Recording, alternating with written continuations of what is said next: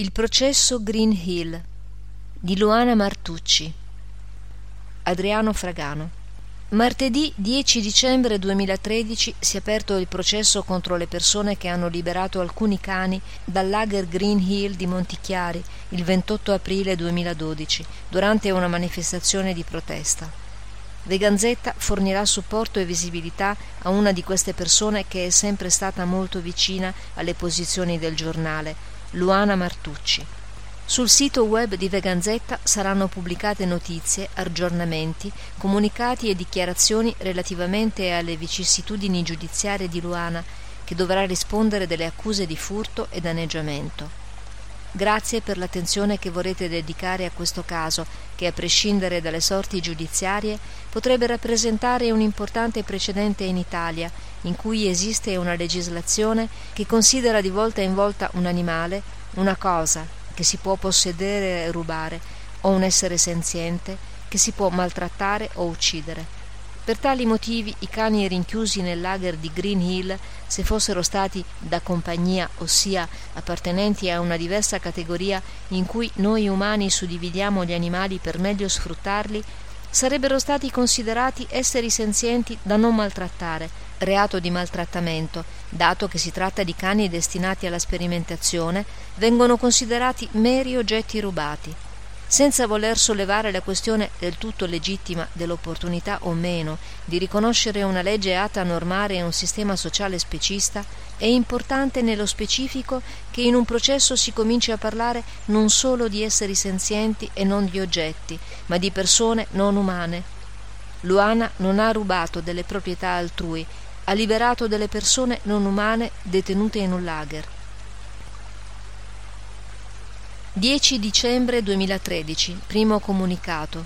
Liberazione Green Hill, stato di necessità, di Luana Martucci.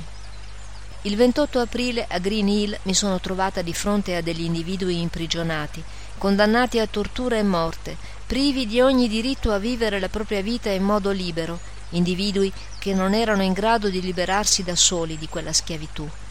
Un cane, come qualsiasi essere senziente, ha una storia, dei ricordi, dei sentimenti e delle emozioni.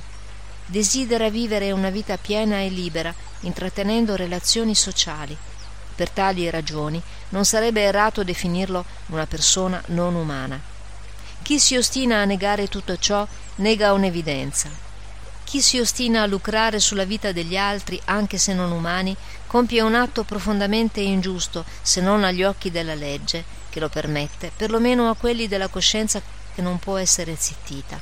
E questa coscienza e il senso di giustizia che ne deriva, che ho ritenuto di dover seguire, agendo direttamente e liberando chi non poteva liberarsi da solo e che non avrebbe di sicuro avuto alcuna speranza per un futuro migliore. Ho semplicemente manifestato loro la mia solidarietà. Non avrei potuto rivolgermi a nessuno per aiutare questi individui. Le leggi che regolano la nostra società permettono lo sfruttamento di questi esseri senzienti e la nostra cultura e il nostro modo di vivere si fonda sulla possibilità di sfruttarli e ucciderli, per mangiarli, per indossare la loro pelle o semplicemente per divertirci. Per la nostra società gli animali sono oggetti e producono reddito, per me sono individui che desiderano vivere. Ho agito in conseguenza a ciò che credo giusto. Ho seguito un principio di civiltà e umanità. Nella storia umana anche la schiavitù di altri umani, o l'olocausto, o l'apartheid sono stati a lungo permessi dalle leggi, eppure molti le hanno trasgredite queste leggi per portare solidarietà a queste persone e sottrarle a un destino orribile.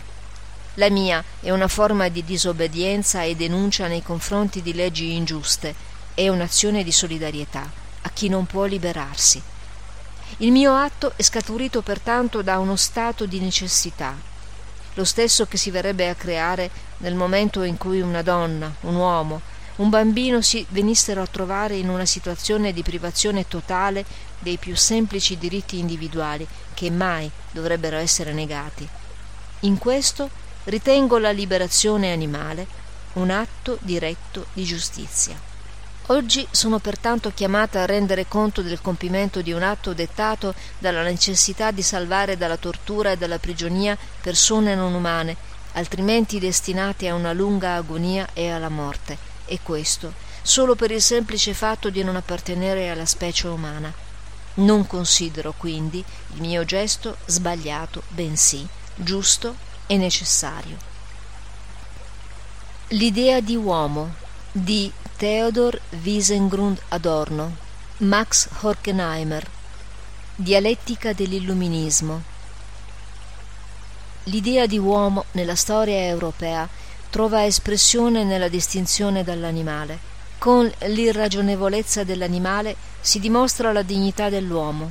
Questa antitesi è stata predicata con tale costanza e unanimità da tutti gli antenati del pensiero borghese, antichi ebrei, stoici e padri della Chiesa, e poi attraverso il Medioevo e l'età moderna, che appartiene ormai, come poche altre idee, al fondo inalienabile dell'antropologia occidentale.